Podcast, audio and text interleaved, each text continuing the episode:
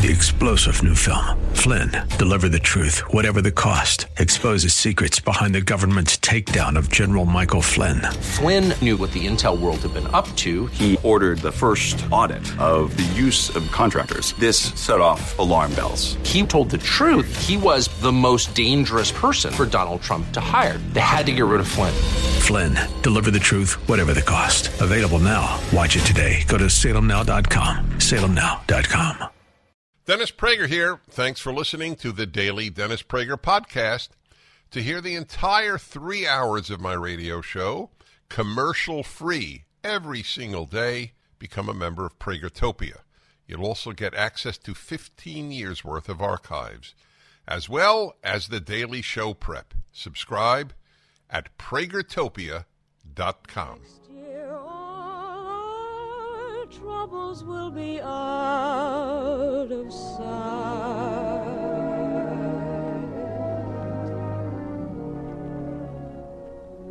Have yourself a merry little Christmas. All our troubles will be out of sight. The, the positiveness of the lyrics of that era. I mean, many of these from, this is later, I assume, but from World War Two, even some from the Depression. And then when things really got good, you had all the angst of the sixties and seventies, especially sixties. Hi, everybody. Dennis Prager. Hope you had a good weekend. All your troubles will be out of sight. Oh... uh, My my usual debate, to, with what do I begin? So I'm going to begin with a non-news item that will fascinate you. There was a, let's see, Doctor Fauci, yes, in Breitbart. He was talking about his religious beliefs. Did you see this one? Doctor Fauci says practicing Catholicism is, quote, a thing that I don't really need to do.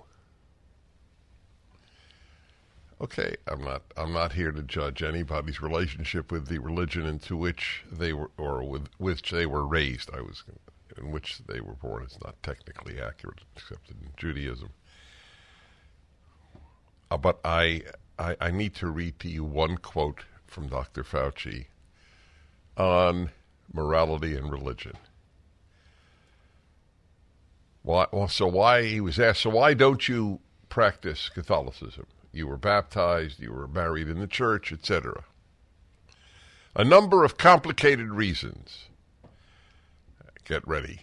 First of all, I think my own personal ethics on life are, I think, enough to keep me going on the right path. That was worth everything. Yeah, you have it in a nutshell.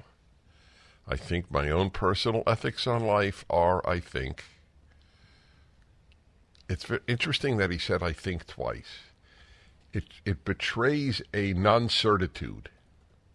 It, you know that? But anyway, that's so it, it's so fascinating. His personal ethics are enough to keep him going on the straight path, on the right path. Uh, so whose personal ethics, Doctor Fauci, are not enough? Why are your personal ethics enough?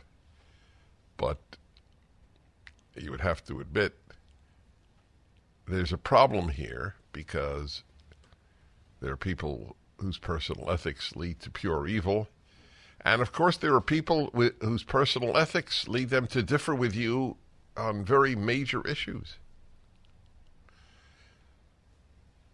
Be that as it may, just wanted you to know. It, it does give an insight into the ease with which he has told untruths, because he, he only had to answer to himself, not to God or the Bible or the Catholic Church. And as I have said so frequently and written up, the conscience is completely malleable. it's really putty in the hands of the owner. People who do terrible things and say awful things have clear consciences.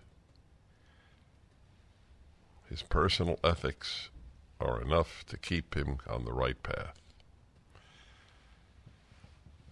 High school basketball player and older brother beat up coach after getting benched. Did you see that piece? Yeah. It's a bad sign. Yeah. There's black kids beating up a white coach. If it were the other way around, you think we would know the, we, we would know the race component of this story? My issue is with the press. That's why I raise it. They lie by omission as much as they lie by commission. I'll tell you again, it's like hidden always in the story, the thing that I believe is the most important.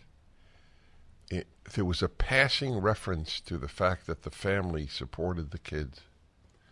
The, the parents supported their sons. If I'd have beaten up my coach, my parents would have come as close as possible to throwing me out of the house.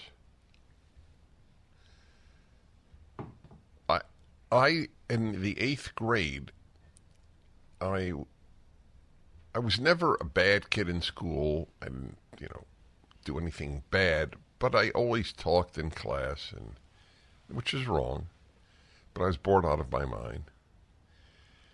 And one time, the the teacher, I went to a yeshiva, which is half-day religious studies, half-day secular studies.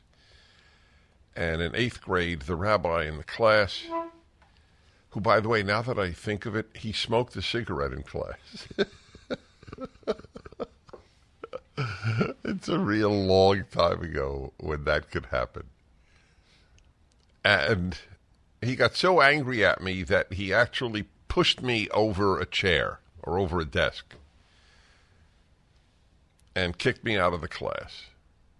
And I remember actually I wrote an apology note on the tissue paper in the in the in the boys' room.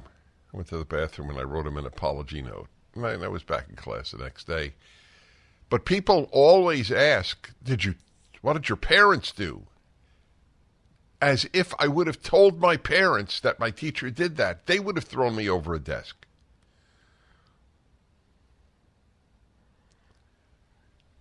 The notion it's my child, right or wrong.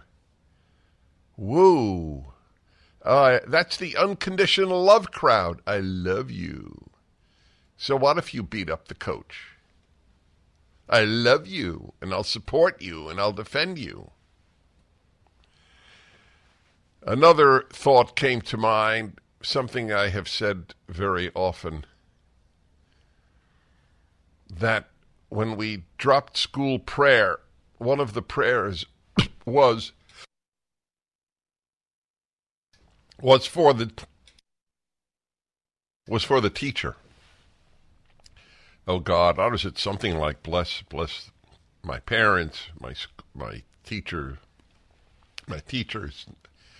So it's a, it was a completely non-denominational, beautiful little prayer. The morons on the Supreme Court, true morons, deep fools, ruin, helped ruin this country in that stupid verdict. That uh, it somehow violated the Constitution for kids to stand up and say, oh God, uh, get, let, let, get that prayer up. nineteen sixty-two, Regent's Prayer. Because I, I, I can't memorize things. It's one of um, some one of the issues I've always had to grapple with, and c'est la vie. Can't have everything in life. That's one of the things I don't have. And I've said often that American students went from blessing their teachers to cursing their teachers. Almighty God, we acknowledge our dependence upon Thee and we beg thy blessings upon us, our parents, our teachers, and our country. So us, parents, teachers, country. I'll try to remember that. How long does it take to say that? Four seconds? Would you say four seconds? You didn't have to say it, by the way. You didn't even have to say it. But they were asked to say it. They didn't have to.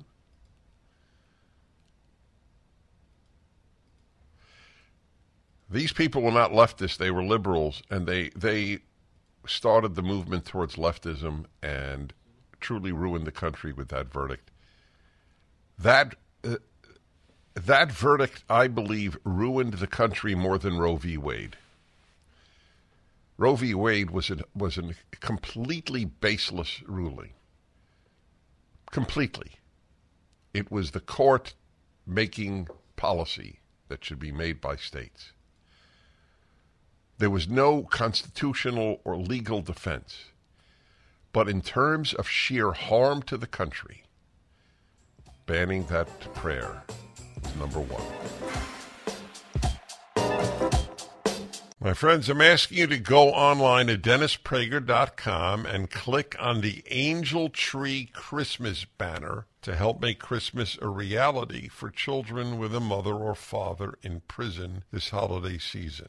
When you give today, your tax-deductible donation will combine with that of my other listeners to give seventeen thousand children of prisoners the joy of an Angel Tree Christmas, a special Christmas gift plus the Bible and a personalized note from their incarcerated parent.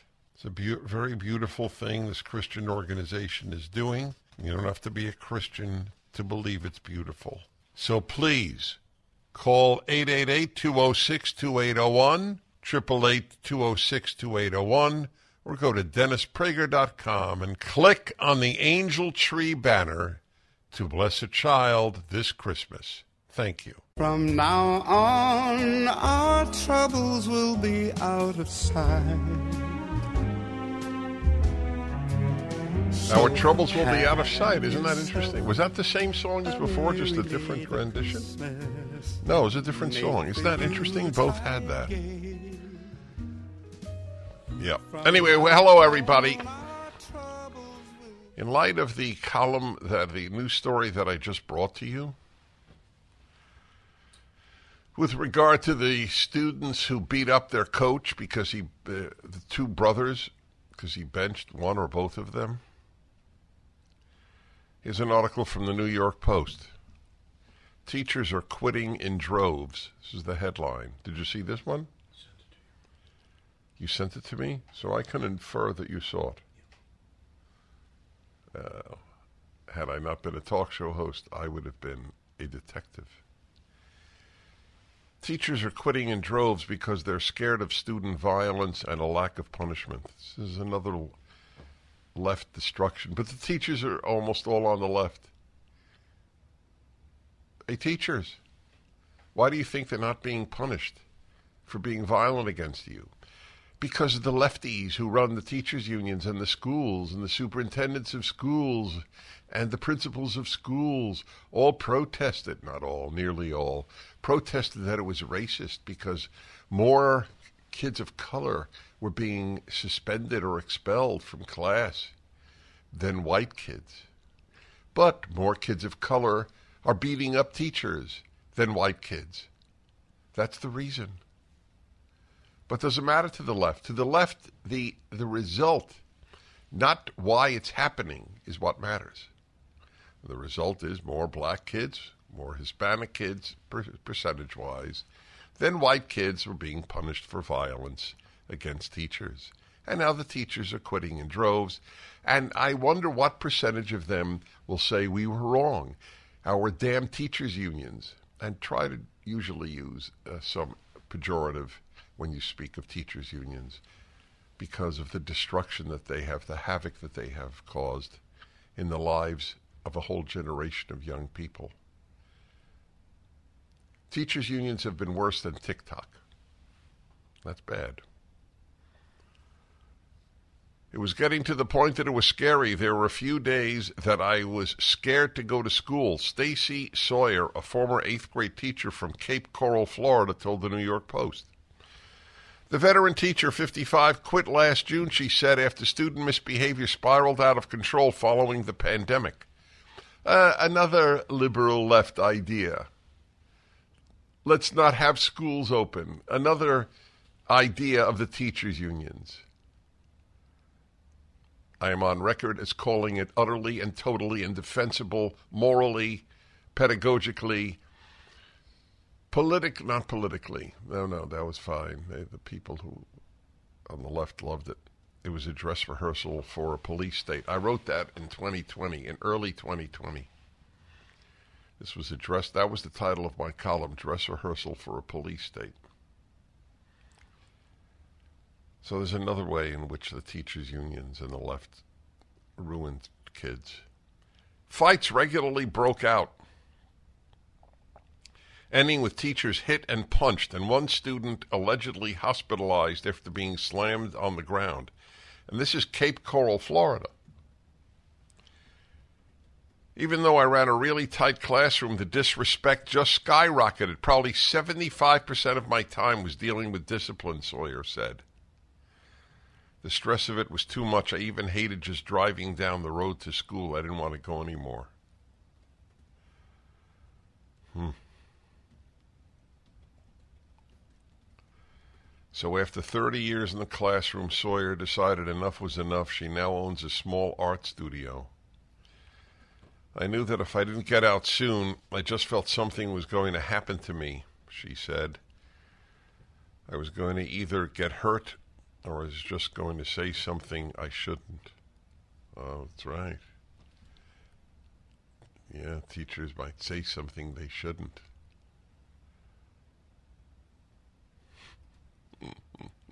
Oh, O M G. Videos have circulated. There's a picture here of kids fighting kids in classroom. Well, let's see. What might be some of the reasons? No fathers is a big one. And no discipline is a big one. Social media is a big one. No religion is a big one. No God, no father on earth and no father in heaven. No fixed code. They have Fauci's code. They have the Fauci code. I I think I know what's right. I follow my own my own values. That's right. Beating up a teacher is one of my values. You dissed me. I hit you. The whole notion of being dissed. You realize the narcissism that is involved there? You can't disrespect me. Disrespect means saying something accurate about them to have them be on the up and up. seventy percent of teachers, principals, and district administrators agreed the problem is only getting worse in an April survey by Ed Week, Education Week. General behavior issues have become a bigger challenge in the job. Colin Sharkey, Executive Director of the Association of American Educators. What's the difference between the American Education Association and the Education of American Educators? If it preceded the pandemic, but it certainly accelerated because of the pandemic. No, no, no, no. I don't blame the person who was the Colin. I don't blame Colin. But it's not true. It's because of the lockdowns. And again, remember, he said it preceded the pandemic. Just the pandemic made it worse. But it wasn't. It was the lockdown. Which the teachers' unions, remember in Chicago, they went on strike, threatened a strike if they opened up schools again. MyPillow is excited to bring you their biggest bedding sale ever, just in time for Christmas. Get the Giza Dream bed sheets for as low as twenty-nine ninety-eight. A set of pillowcases only nine ninety-eight. Rejuvenate your bed with a MyPillow mattress topper for as low as ninety-nine ninety-nine. They also have blankets in a variety of sizes, colors, and styles. They even have blankets for your pets. Get duvets, quilts, down comforters, body pillows, bolster pillows, and so much more. All with the biggest discounts ever. They are also extending their money-back guarantee for Christmas until March first, twenty twenty-four, making them the perfect gifts for your friends, your family, and everyone you know. So go to my pillow dot com and use the promo code Prager or call eight hundred, seven six one, six three zero two and you'll get huge discounts on all MyPillow bedding products, including the Giza Dream bed sheets for as low as twenty-nine ninety-eight, and get all your shopping done now while quantities last. my pillow dot com, promo code Prager. 'Cause no matter how far away you roam,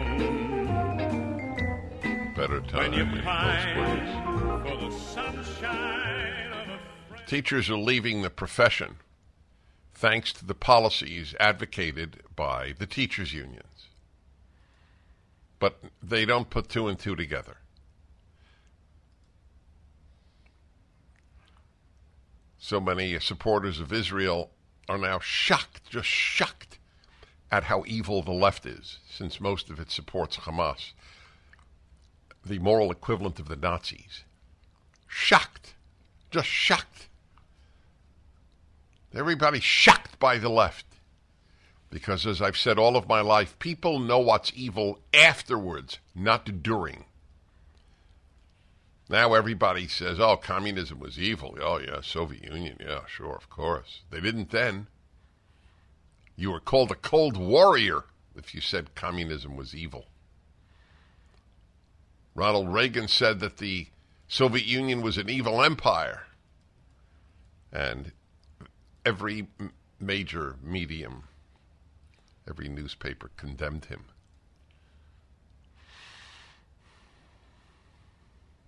Mm. Evil is the litmus test. If you don't recognize evil, you, you're morally worthless. Why is that not accurate? General behavior issues have become a bigger challenge in the job. Colin Sharkey, executive director, Association of American Educators, told the New York Post that preceded the pandemic. I was reading that. It is a serious problem, and it's threatening the number and quality of educators that we're able to retain. Nearly half of public education employees who left the profession last year resigned. And a third of teachers say they're likely to leave their job in the next two years. So a third of teachers, that's a lot of people. So tens of thousands of, of people will leave the teaching profession if this is accurate. Let's say, let's just say, take it on the low, low side. Let's say ten thousand. Of the ten thousand teachers who will leave because of the degradation of the schools, how many will blame the policies of the teachers' unions? How many will leave the Democratic Party? Answer, zero. The brainwash that the right is the enemy is so deep that there is nothing the left can do, even favor the destruction of Israel people. That has most liberal, even liberals, vote differently.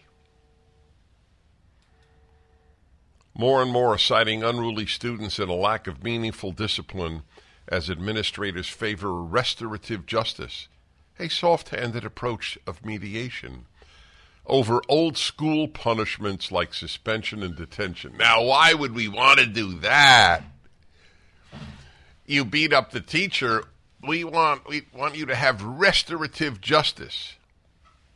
What's restorative justice? I I know it's it's uh, it's not prison. I know that. It's we'll, we'll we'll love you up. Yeah, we restore. Your... We restore your innate goodness. Yeah. Jared Zagelis, forty-eight, of Omaha, Nebraska, left his job in twenty twenty-one after nearly two decades teaching decades teaching journalism to high school students. He recalled the lack of administrative backup in the face of increasing student dysfunction after the pandemic. I have to tell all these the conservatives say after the lockdown. Pandemic schmandemic. The lockdown is what did it. This is not happening in Sweden because the kids went to school the whole time.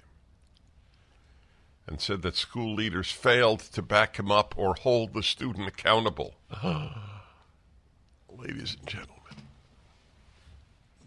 one of the key conservative words was just used. Accountable. In the secular liberal world, not just left world, you are accountable to you, like like Mister Fau- like Doctor Fauci. Is he a doctor? Yeah. yeah. Like Doctor Fauci. See? It, I didn't think, I, I thought I would just leave the Fauci issue. It's perfectly appropriate here.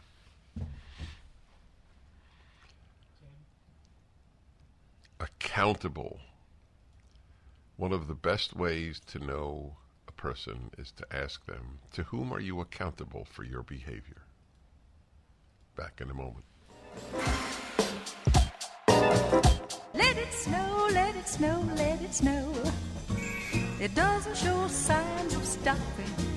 And I brought along some... Teachers leaving the profession because of all the violence and the non-punishment allowable of the students, because the despicable left has ruined our schools in every way possible, including the notion that it was bigotry that suspended or expelled or otherwise punished s- students who acted violently or just shouted out or just cursed in class. And they were disproportionately students of color. So that rendered it racist. Everything the left says is a lie or is just destructive. Not liberals. Liberals are weak, but they're not leftists. It's amazing to see the damage that it does and to get away with it. They got away with it.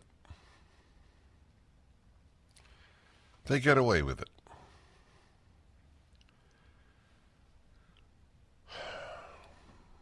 So here's another teacher they cite who was leaving the profession. And he says that school leaders failed to back him up or to hold the student accountable. You realize the damage being done to society by the left here? You act up in class and you're not accountable. You realize the message to min- racial minorities? We won't hold you responsible for your bad behavior. You think that increases or decreases or has no effect on bad behavior? In one instance, he said, an out-of-control, quote-unquote, student who threatened him was referred to the administration but escaped discipline with, quote, zero repercussions, unquote. Zero. Hmm. The following morning, Zagelis was demoralized when the student was back in the classroom and laughing at him with his peers.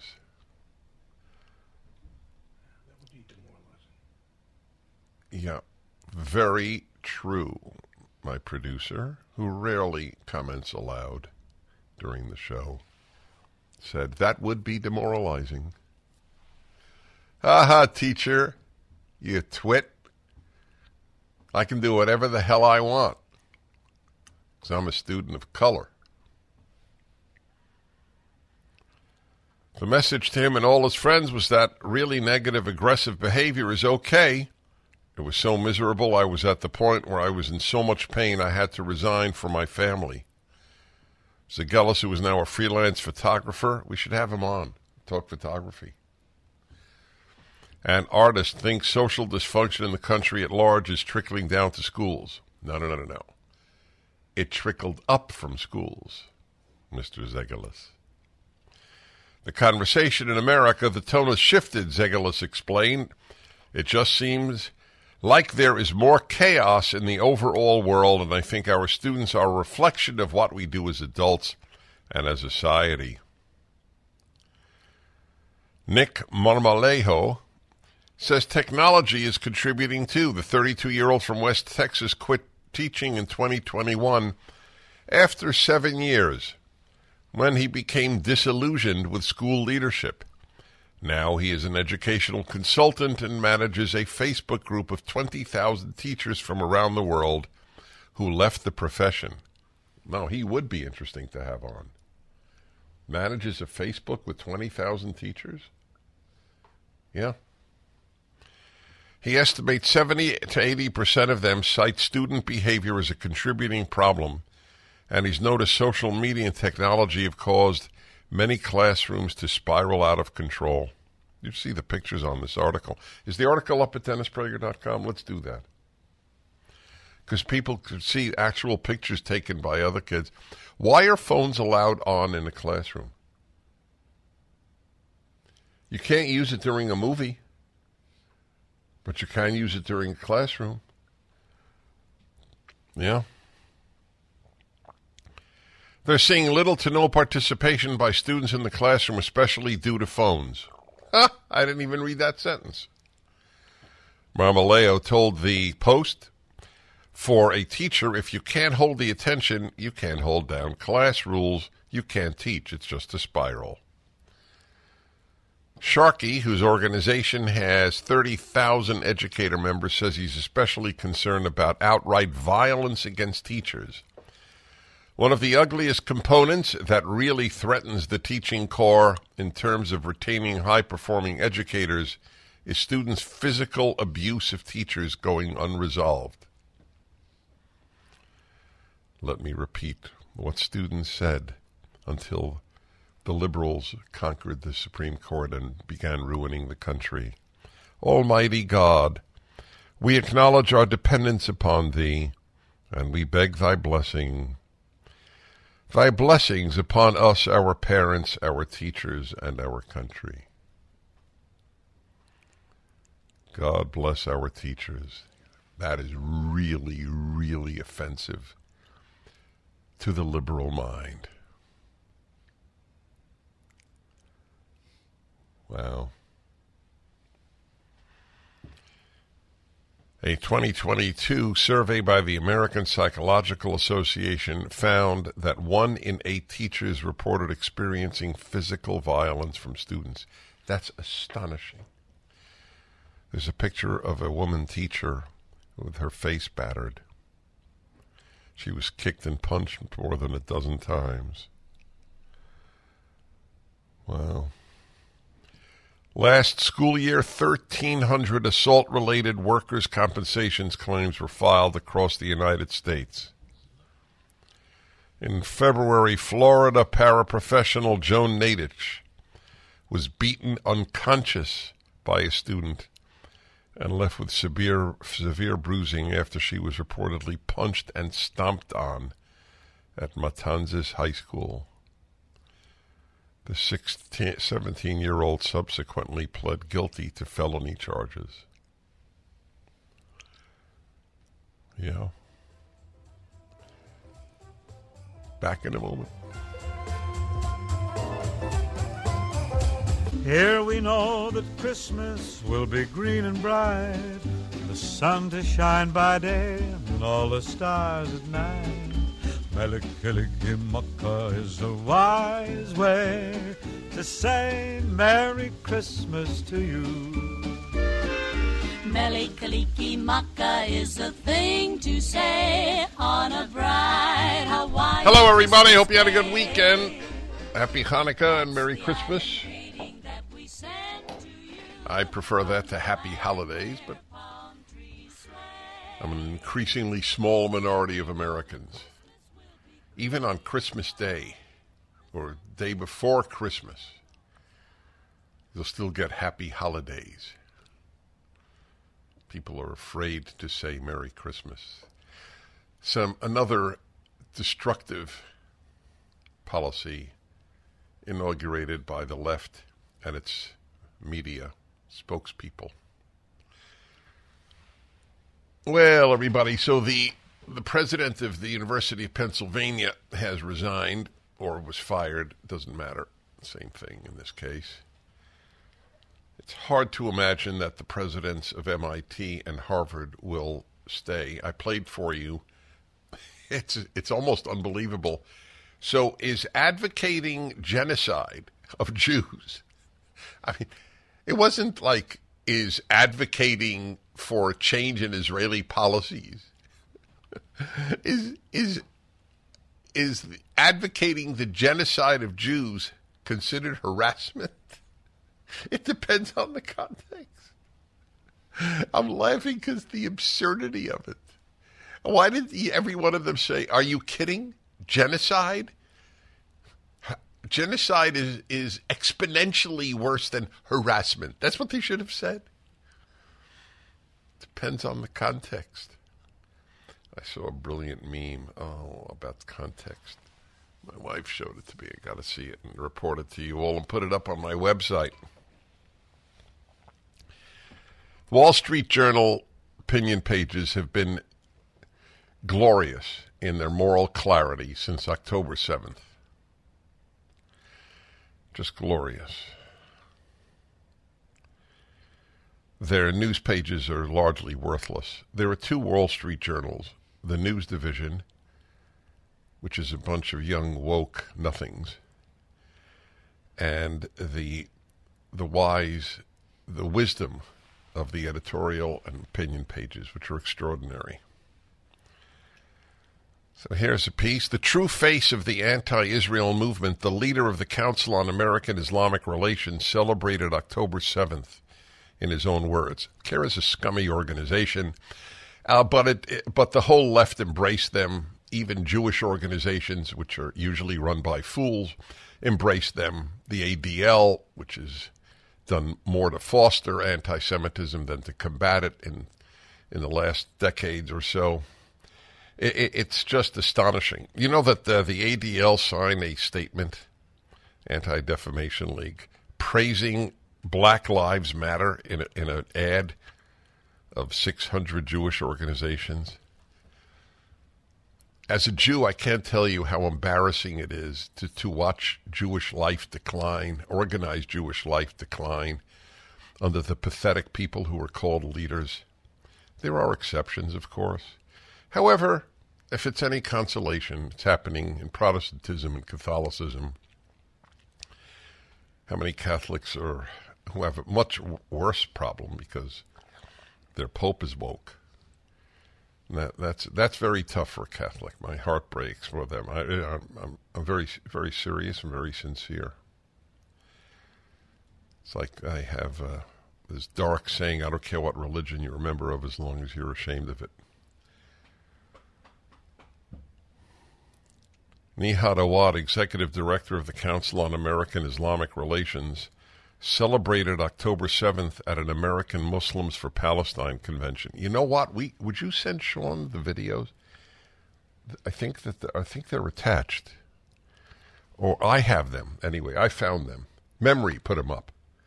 I, I, I put them up. By the way, I sent a thousand dollar donation to Memory, Middle East Media Research Institute.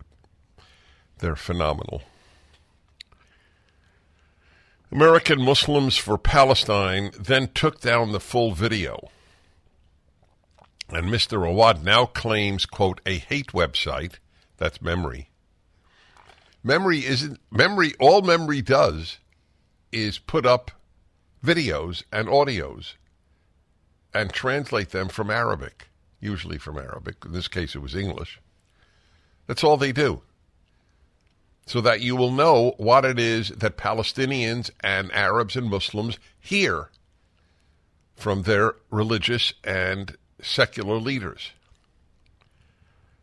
This guy uh, has an Arab accent, which is not here or there. I couldn't care less. But it, my only point is that we brought in a vast number of Jew haters from the Middle East. And Jewish organizations like the Anti-Defamation League supported that. The, there is a the the competition between black leaders and Jewish leaders for who does more harm to their group is a very, very tough race. It's a, I, I, it's a tough call. So he claims now a hate website selected remarks from my speech out of context. But they're pretty long excerpts. They don't seem to be, I don't understand. Why doesn't he tell the context? And splice them together. No, he didn't. They didn't splice them together. They had them separately. They were separate excerpts from his speech to create a completely false meaning. So why doesn't he put up the whole video? Why did they take it down, right? Here, watch the whole video. What a phony. Like uh, even Media Matters does with your stuff. What Media Ma- Media Matters does with my stuff is, they, they, they're, they're even more amazing. They headline things I didn't say and then write about it. Like Dennis Prager wants to say the N-word. Right? That that's that's a it's a lie. But it doesn't matter. Like I've never, by the way, I've never even, I've, the only time I've ever said it is in context. So if I'm reading from a book that has the word, or I'm citing a book, or I'm citing somebody else. But we got the video before Mister Awad's ally had it. This is the Wall Street Journal writing. And here's what C A Re's leader had to say. C A R E is a scummy pro-Hamas organization. And the A D L honors them, and the uh, the whole liberal world sees them as spokesmen for Muslims. It's a scummy pro-Hamas organization. That is what C A R E has always been and remains to this day.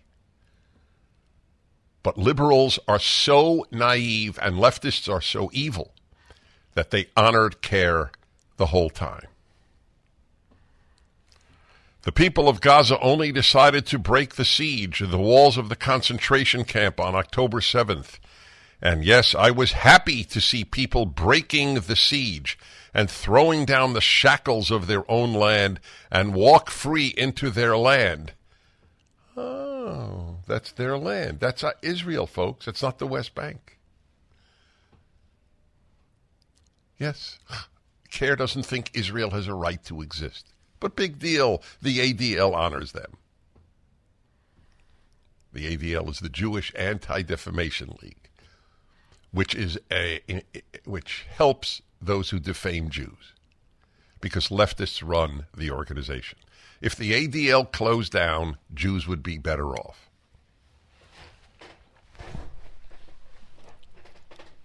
I was happy to see people breaking the siege and throwing down the shackles of their own land and walk free into their land that they were not allowed to walk in. And yes, the people of Gaza have the right to self-defense, have the right to defend themselves.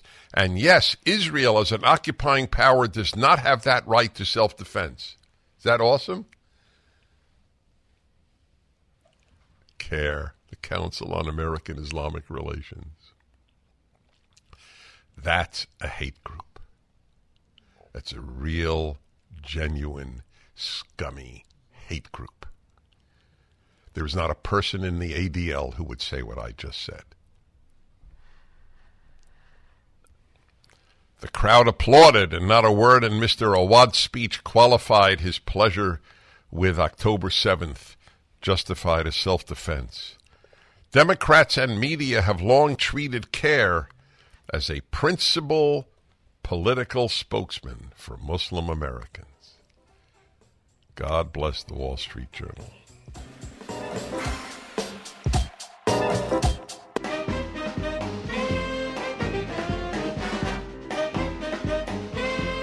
So I'm reading to you about this hate-filled pro-Hamas organization called C A R E that every liberal and leftist organization has regarded with respect. I'm, I'm meditating on the question, at what age did I come to realize that so many adults were fools because I really was raised to honor my parents, which I always did till the day they died, and to honor elders, and to believe that they knew stuff I didn't know. So it, I wasn't shattered, but it uh, it dawned on me pretty early. I was brought to California from New York at the age of twenty-six, yeah, twenty-six, to be the director of a very, very large Jewish institute, a retreat center, educational institute. And I came to realize this very early on. Most of the members of the board of directors really uh, didn't like me. Not personally. They didn't like my views. So you'll say, why did they hire me? Well, they hired me because the founder of the institution, a week before he died, announced publicly he wanted me to succeed him. So they, they really couldn't go against his wishes. That's why. But they didn't like the fact that I advocated that God was necess- necessary for morality to be objectively true. They didn't like that I even advocated God's existence, advocated traditional Jewish observances. They really were annoyed with me. And I remember, I'll never forget standing on the grounds of this three thousand two hundred acre place, the large, I think the largest Jewish-owned property in, in outside of Israel. And I was arguing with a, bo- a member of the board of directors who was telling me, you don't need God for, for good and evil. I said, then, then how do you know what's good or evil? Your conscience. And so I've been arguing this stuff for all of my life. But it's, uh, it's sobering to realize how many adults are fools. Boy, did they opt to be fools with regard to care. Council on American Islamic Relations is a pro-Hamas, hate-filled organization. That's all it is. Democrats and media, write the, writes the Wall Street Journal, have long treated care as a primary political spokesman for Muslim Americans. In late October, the White House invited Mister Awad to convey Muslim concerns about the war to the president. Isn't that something? This guy, this guy is invited to the White House. Yeah, yeah. The one who said, what a great day, October seventh. And Israel has no right to self-defense. In May, the Biden administration included CARE as a partner in its strategy to counter anti-Semitism. It is, it is impossible to make this stuff up. Impossible. That is like inviting a Jew-hating organization to fight anti-Semitism. Oh, wait a minute. Yeah, that's what they did invite. The Biden administration. These are these are moral giants. They included CARE as a partner in its strategy to counter anti-Semitism. CARE and its allies have influence, and Mister Awad said the White House had begun to listen. When we say if there is no ceasefire, there will be no votes for you in twenty twenty-four elections, he said, we started to see the tone changing and the position changing. Well, so I'm curious, who, if the Muslim American doesn't vote, if the Muslim who hates Israel, and not all Muslims do, but most do, if the Muslim who hates Israel doesn't vote Democrat, whom will he or she vote for? Republicans, who are far more pro-Israel than Democrats? So why should the Democrats take this all that seriously? Will they sit home? Will they vote for Mister Awad? Will there be a write-in campaign for Mister Awad? Mister Awad's co-panelist was Osama Aburshaid, director of American Muslims for Palestine, the leading sponsor of S J P. Oh, my God. I, did you know that? Stu- Students for Justice in Palestine. I mean, they're out and out for, for the genocide of uh, of Israel. And an organizer of anti-Israel protests across the country. That's the co-panelist. Mister Abu Shaid told a rally December first what they alleged. Listen to this. This is this is quite something. What they alleged happened on October seventh turned out to be a lie. Most of the Israeli civilians were killed by their own army. This is the co-panelist of, of the CARE Israel genocide advocate. Yep, they made it up. I am going to read to you probably tomorrow because I need to devote a fair amount of time to it. Peggy Noonan's column. I don't tend to read Peggy Noonan. Nope, nothing personal. But she really did a service. She described what happened to women, Israeli women, on October seventh. The rape, the torture, the mutilation. I'm going to ask my producer to leave the room when I read that because he, he doesn't do well with these things, but I will read it to you because you need to know what Israel is fighting.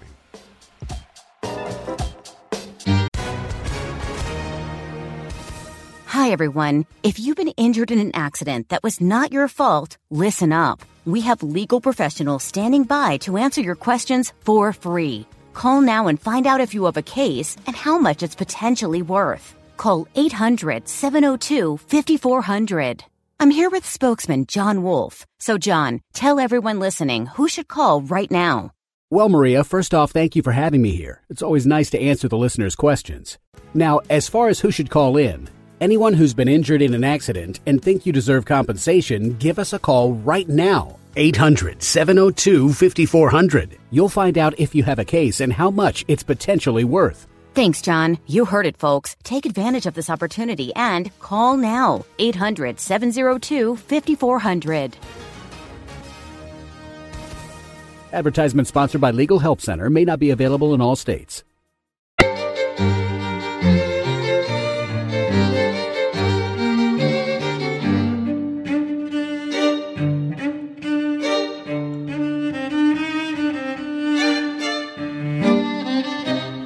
Hi, everybody. Dennis Prager here, and you've decided to open this hour with a Hanukkah song. Few of you would know this, but this one is in Yiddish, not Hebrew. Jews had actually three languages. Hebrew was the universal Jewish language from the Bible. European Jews had a combination of Jewish and German, which was Yiddish, and uh, the Sephardic Jew, North Africa, Middle East, Spain, had a combination of Spanish and Hebrew called Ladino. So this one was the Yiddish. Hi, everybody. I have one of my favorite people on the line, David Mamet. David Mamet is the renowned playwright, screenwriter, director. His new book is Everywhere an Oink Oink. Let's put it this way. No one will confuse this book with any other. It's not your run-of-the-mill title. Here is the subhead, An Embittered, Dyspeptic, and Accurate Report of forty Years in Hollywood. My first reaction, David Mamet, was that a mainstream publisher published it, Simon and Schuster. How did you get away with that? Well, I got a, a terrific uh, uh, agent, David Villano, And he said, well, what the heck? You know, we'll try Simon and Schuster. And the guys over at Simon and Schuster said, hell yes. It, it, this is his thing. A lot of it is my drawings, too, a lot of uh, unpublishable cartoons about life in the mo- movie business. And they said, hell, God bless them. They said, hell yes, which is very refreshing, and it happens once in a while in show business. Most of the time, you, you get to do a little bit of work, and then you have to deal with a lot of bureaucratic idiots.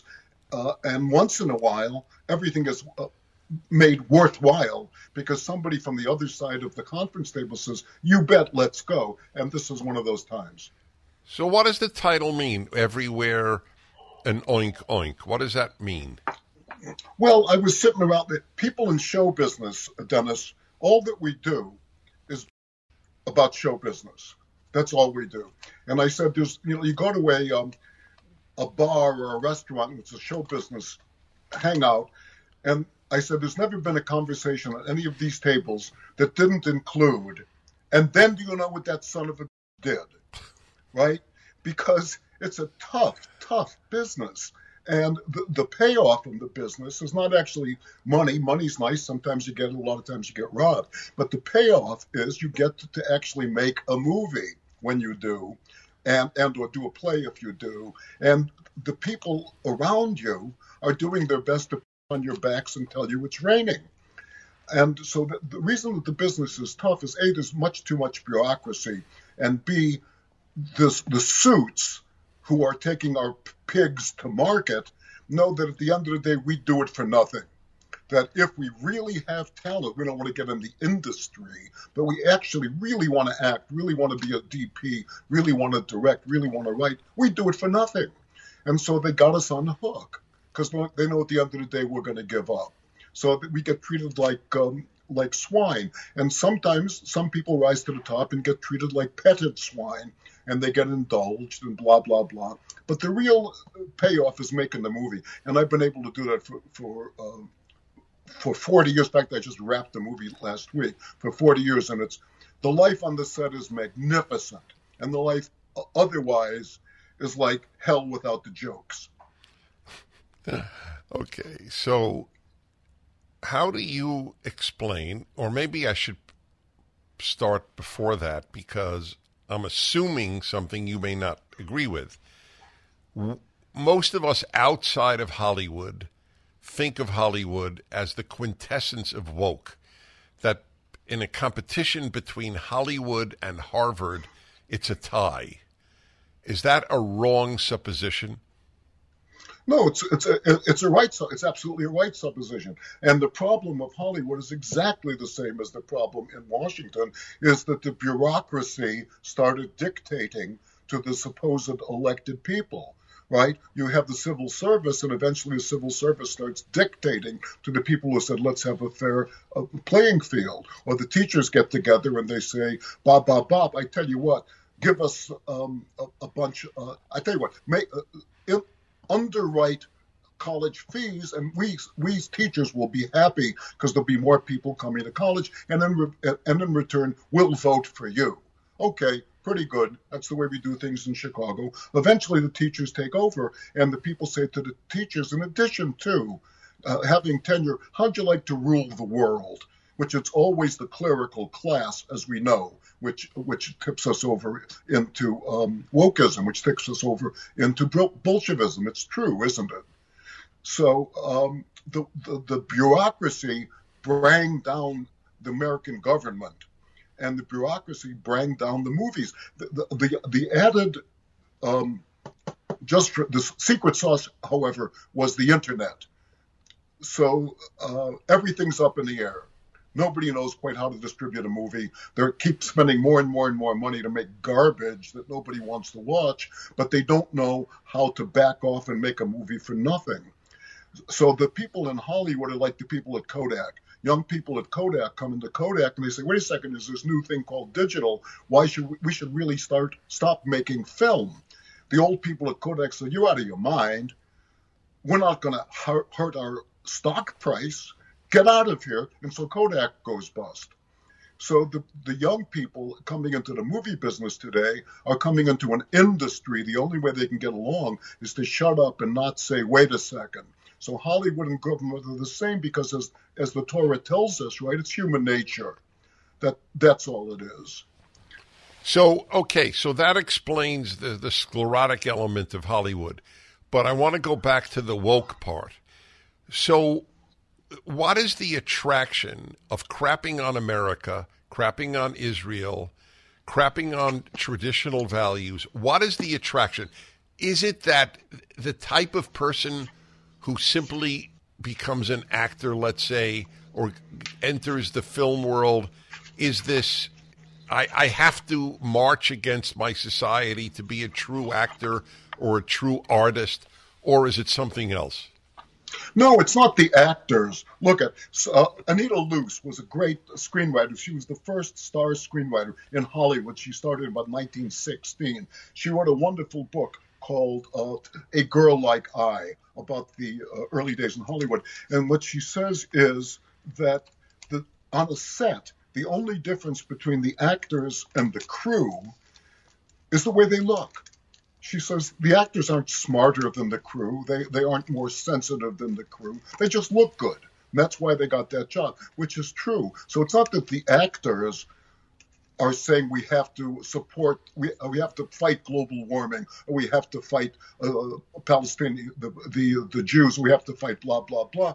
The actors are in it for the money. They don't know it. But if, if the studio, studios sold cat, the actors would be up there saying, we must eat cat.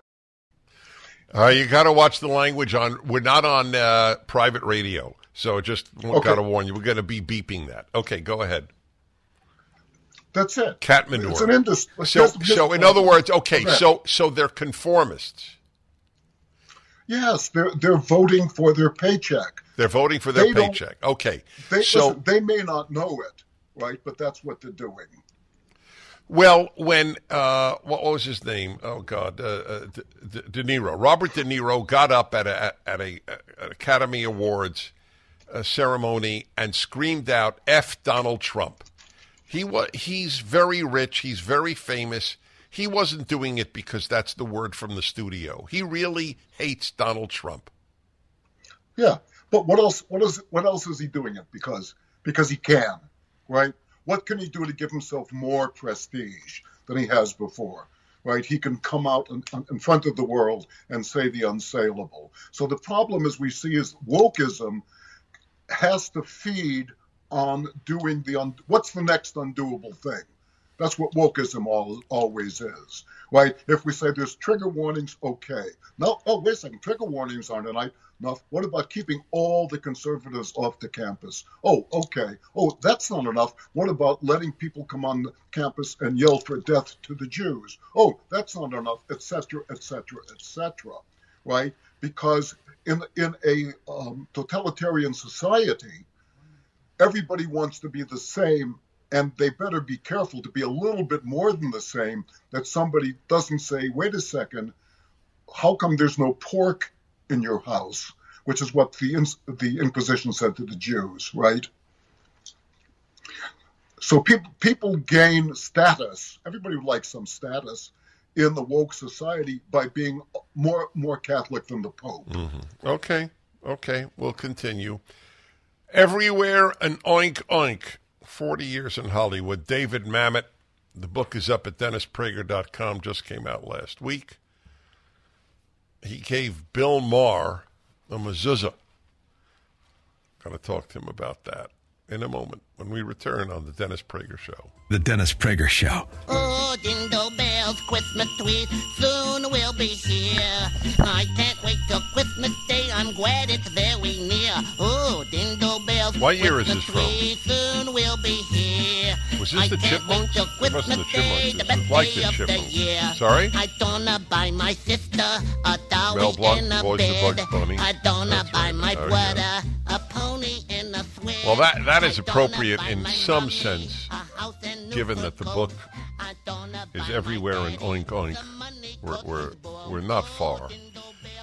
David Mamet, one of the most uh, revered and renowned playwrights, screenwriters, and directors in Hollywood, has written about his forty years in Hollywood, and it's titled Everywhere an Oink Oink, An Embittered, Dyspeptic, and Accurate Report It's all three. How long did it take you to come up with the subtitle? Well, you know, first of all, I should point out that I'm so glad that you chuckled at the um, title, because the book is, I don't mean to blow my own horn, you know, we do that on uh, on Ne'ilah, right? But uh, it's it's it's funny, because as I look back on my life, here's the thing. Most people who write books about Hollywood are one of two categories. Either they're outsiders who do interviews, or they, fo- they quote from books, or blah, blah, blah, not realizing all of the interviews, people are, are, are uh, dramatizing themselves, and all of the books were written by people who were dramatizing others, right? Or they read the actual reminiscences of a person talking about his or her career, which are basically exculpatory, right? I did this, but I did that. I love this, but it's nonsense. It's bullshit. I, I mean that. I, I can't say bullshit. It's no, cat. No, that's correct. Yeah. No, I can't say cat. Say the cat okay. One either. No, no, no. You, okay, so well, you're so just many... making my producer, I mean my engineer, press the, the buzzer uh, constantly. Well, look, you've been driving him crazy for thirty years. That, Why can't I drive him crazy for? Uh, I couldn't agree anyway, with you more. I I, uh, I I agree with you. So yeah. The thing about how life in Hollywood, you're actually doing it. Some it's absurd, the stuff that you go through, the stuff that happens, you know, even when you, you're getting robbed and raped and so forth. Looking back, it's funny. I'll tell you a story. I wrote this movie called Lolita, right, for um, Adrian Lyne. It's a great, great script. I went back to the book, and I realized that Kubrick's movie was a brilliant movie. It's got nothing to do with the Nabokov book. Went back to the book, wrote this brilliant book. So I handed it into Lolita. He hands it to David Brown, who's the um, producer. So if they don't call, they don't call. That's how they tell you they hate it in Hollywood. They lose your number. Mm-hmm. So I run into David. Nobody calls me about this wonderful script. So two weeks later, I run into David Brown in my script and said, Lolita, you didn't like the script? He says, you made him seem like a pedophile. That's hilarious. That's, That's hilarious. Every story, every story in the book is stuff that happened to me that was jaw-dropping, and you look back and say... Wait, so did they ever make it into a movie? They did. They put they, they hired somebody else. It's a crock of... But, no, no, no, um, no, a crock of manure. I'm, I beg your pardon. It's not... Yes. A, it's, no, no, I, I beg your pardon. It's a receptacle of some unnamed substance. Fair enough. I hear you. Oh, that was their objection. That uh, they should call up Nabokov. That, it's not your fault. Of course not. Here's another one, right? I mean, the, the book is all these stories as they start coming back to me. I say, did that actually happen? I get a call three o'clock in the morning years ago from a very, very famous director, very famous director. He says, you know anything about Herman Melville? I say, yeah, I know a little bit. I, I wrote my thesis about Herman Melville when I was in college as, God forgive me, an English major. He says, you know Moby Dick? I say, yeah, it's the one with the whale in it, right? Yeah. He says, did you ever see the movie? I say, yeah, the movie's not, not a very good movie, is it? He says, no, would you like to rewrite wow. Moby Dick as a new wow. script? I say, you bet. You bet. He says, yes, but I want to do it from the point of view of the whale. That's brilliant. It's they're, they're all in the book, baby. They're all in the book. We're eight, what, so did he crack up and that ended it? No. I went. By the way, they could have done that. I could just, seriously, I could see Moby Dick in big letters on some marquee and underneath yeah. from Moby's point of view. Well, it could, but here's the problem, see. Say they made the movie and it was a big hit, and some woke idiot would come up years later from the Sierra Club and say, and you know, Moby Dick never worked again. That's right. Or did you get Moby Dick's permission? Really? Oh, God. So you gave Bill Maher a mezuzah. Yes. Was it in any way, and I, I'm not looking for, I'm just curious, was it in any way related to my project to get people to put mezuzahs up? You know, it, it wasn't, but it, it's spontaneous creation. I heard about that listening to you on the way to the, on the way to the. So you had actually thought about it on your own? Yeah. That's a, no, no, no, that's impressive. I'm, I'm not, I'm not making fun of you. I'm, I, I'm actually admiring. I, I, I think that's wonderful that you came up with it. How did he react? Thanks.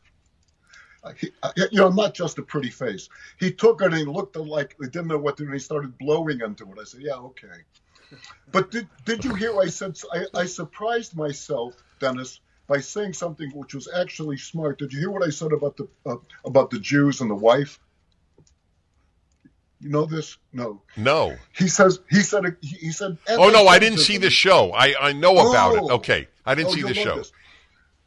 He said, explain anti-Semitism to me. Yeah, okay. First off, I think that that's an assault. It's like saying to a black person, well, how come you guys were enslaved? I mean, you want to tell me? In that case, I said, you got thirty seconds, I'll explain it to you. It goes like this. The Jews, for two thousand years, have been the battered wife of the West. So, at like like women, a couple of hundred years ago, we didn't have the vote. We did, we couldn't have due um, our husband could leave us. Our husband could cheat on us. Uh, we couldn't get a divorce. We were um, his property. If the man got upset and he came home because something happened at work, we say, what's happened? Wham! He hits us. Who are we going to tell? Right? The man comes home drunk, blah, blah, blah, every week and beats us up. Wham! Who are we going to tell? We say, oh, geez, let me be the best wife I can, and then maybe he won't hit me. So that's been the position of the Jews in Western civilization for two thousand years. We were the battered wife. That maybe they let us into Germany and do a little bit of this and make a little bit of money and blah, blah, blah. But whenever things got rough, they beat the wife up. Why? Because she'd done anything? No, because she had no recourse. So we Jews got into the habit of saying, don't hit me, don't hit me, because we had no recourse. Now the state of Israel shows up, and the Jews in Israel say, guess what? You know that wonderful battered wife thing we used to do? Uh, uh, we aren't doing that anymore. We're done. But then the Jews in the diaspora say, whoa, whoa, whoa, whoa, baby, whoa. You got your own country, but I'm out here on a limb, and they're sawing it off. I'm going to complete, I'm going to do the battered wife thing, because that's what makes me safe. Well, it didn't make us safe for two thousand years. It doesn't make us safe now, and it endangers the heroes in Israel who are fighting for us, because we're still given, the Jews are still given to the Democratic Party, which is funding terror. That uh, that's anti-Semitism in forty-eight seconds. Wow. We're no longer going to be the battered wife, whereas yeah. the Jews in the diaspora are used to being the battered wife. Very, very, very cogent analysis. Back in a moment, David Mamet's book, Everywhere an Oink Oink, about Hollywood, up at dennis prager dot com.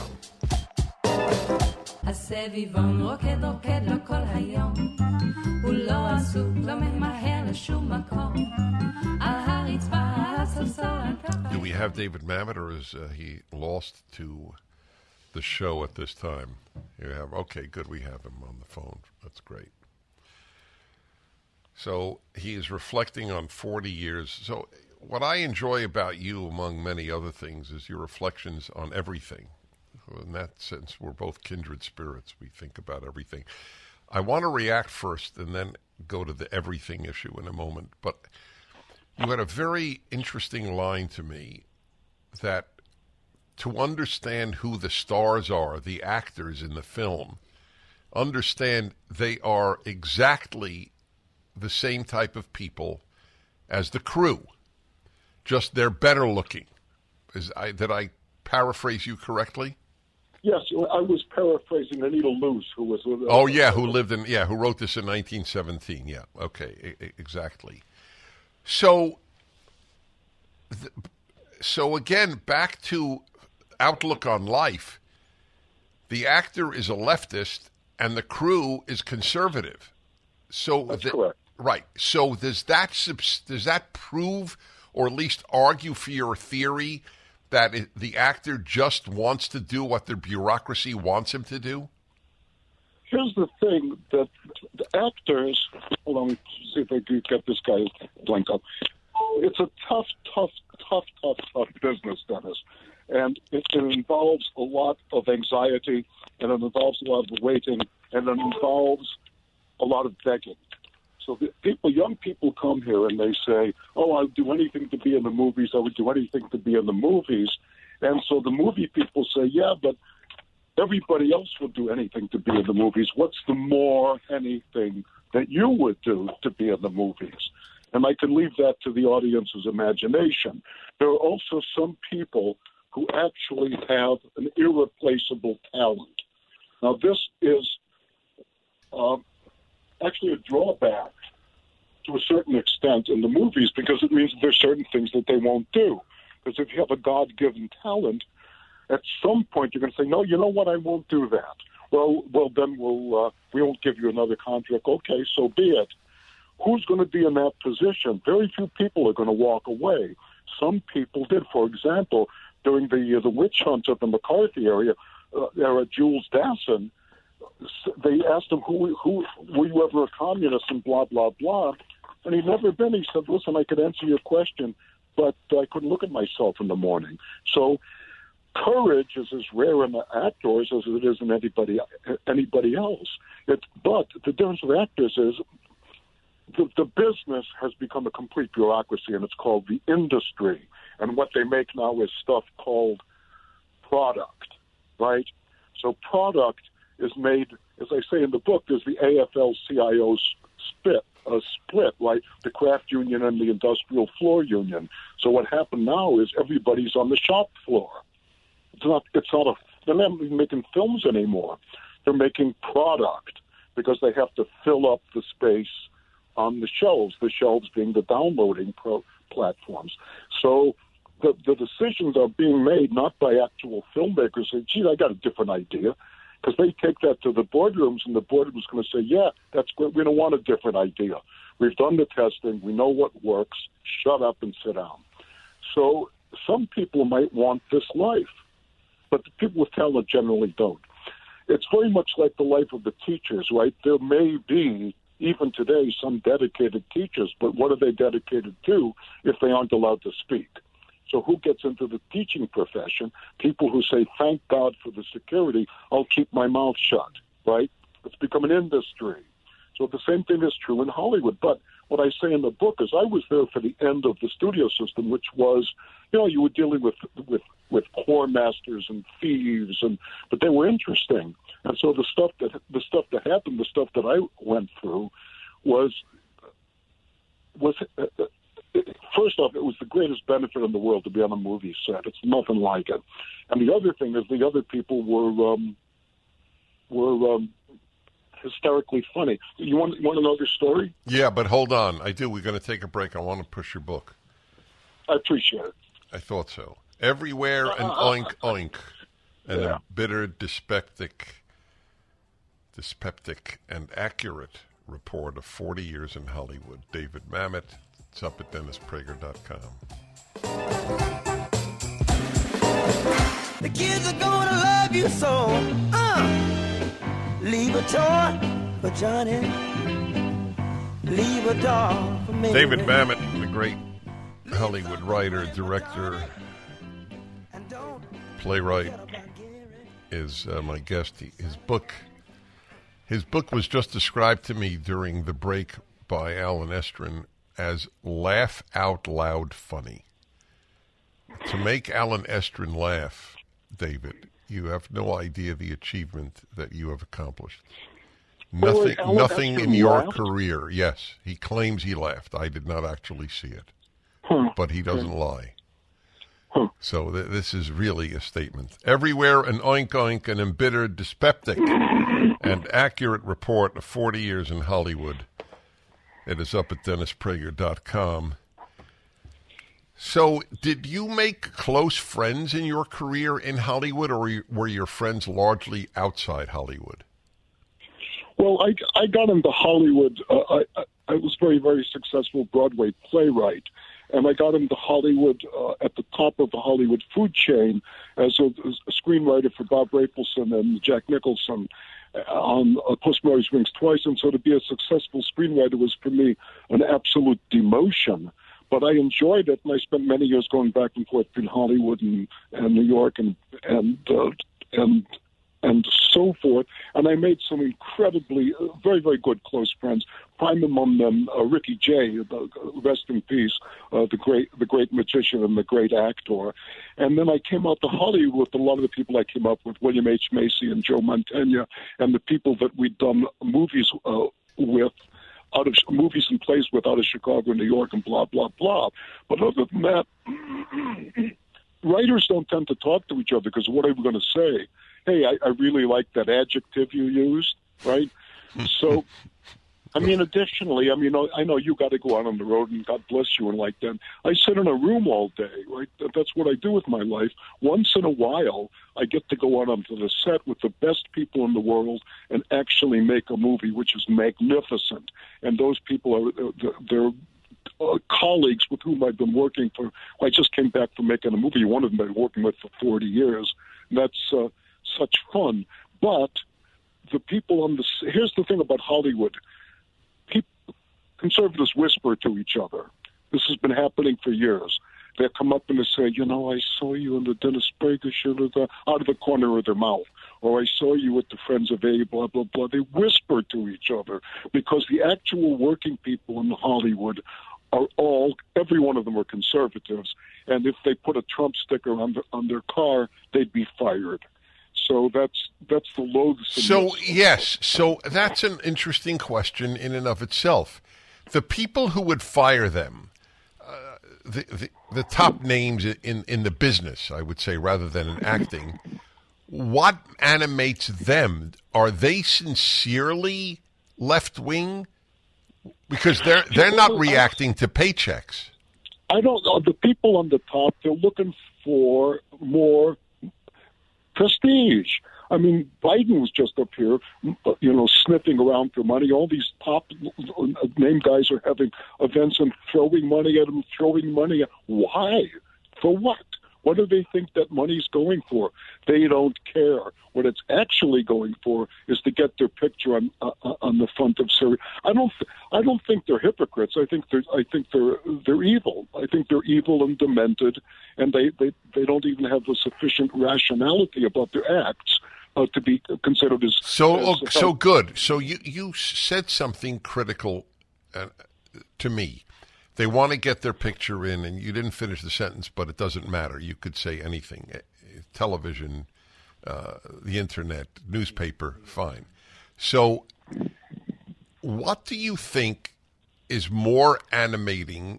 Not this. I'm talking now about industry executives and, and stars, or even the regular actor, not just stars. What is more animating, fame or money? It's actually a third thing, which is the absolute joy of belonging.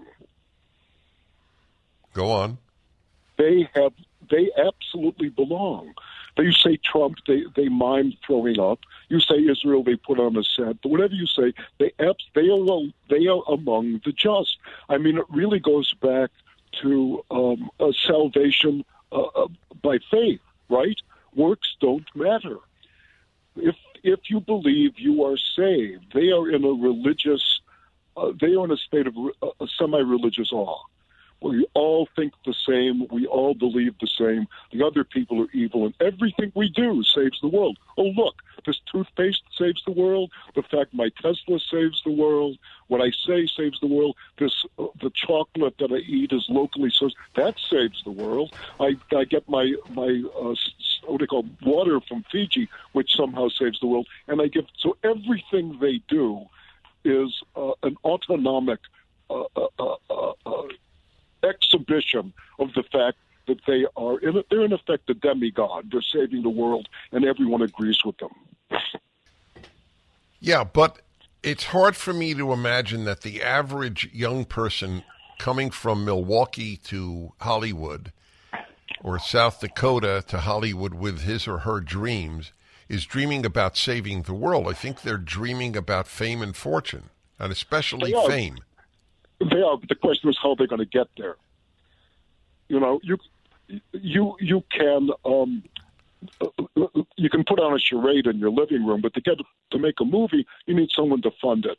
Who's that person going to be? So these people come to Hollywood, and what do they do? They want to fight their way in. How will they do that? Well, they have acting classes. Yeah, that's not going to help, but they'll do it. They go to film school. Yeah, that's not going to help, but they'll do it. It keeps them adjacent to the idea that somehow they're going to get into Hollywood, and some of them will, but some people win in Las Vegas, right? It's an a- it's it's an accident. So look at here's something that I'm not that's just the truth. It's always been the case in Hollywood, and it may be so now, I don't know, that some of the newcomers tried to tip the scales in their favor by getting a little bit intimate with the people passing passing. All right, hold on. I want to I want to continue with that. The book, Everywhere an Oink Oink: Forty Years in Hollywood. David Mamet. Dennis Prager here. Thanks for listening to the Daily Dennis Prager Podcast. To hear the entire three hours of my radio show, commercial-free, every single day, become a member of Pragertopia. You'll also get access to fifteen years' worth of archives, as well as the daily show prep. Subscribe at pragertopia dot com. Three-star general Michael J. Flynn, head of the Pentagon Intelligence Agency, knew all the government's dirty secrets. He was one of the most respected generals in the military. Flynn knew what the intel world had been up to. He understood its funding. He ordered the first audit of the use of contractors. This set off alarm bells. The explosive new documentary, Flynn, Deliver the Truth, Whatever the Cost, and covers the facts behind this scandal. Flynn told the truth. He was the most dangerous person for Donald Trump to hire. I find out the worst enemy that I'm going to face in my life is right here in America. They took my assessment and they wanted me to change it. And I was like, I'm not changing it. They had to get rid of Flynn. With in-depth interviews, archival footage, and never-before-seen personal records of the man behind the headlines. I just felt like I was drowning. Flynn, Deliver the Truth, Whatever the Cost. Available now. Watch it today. Go to salem now dot com. salem now dot com.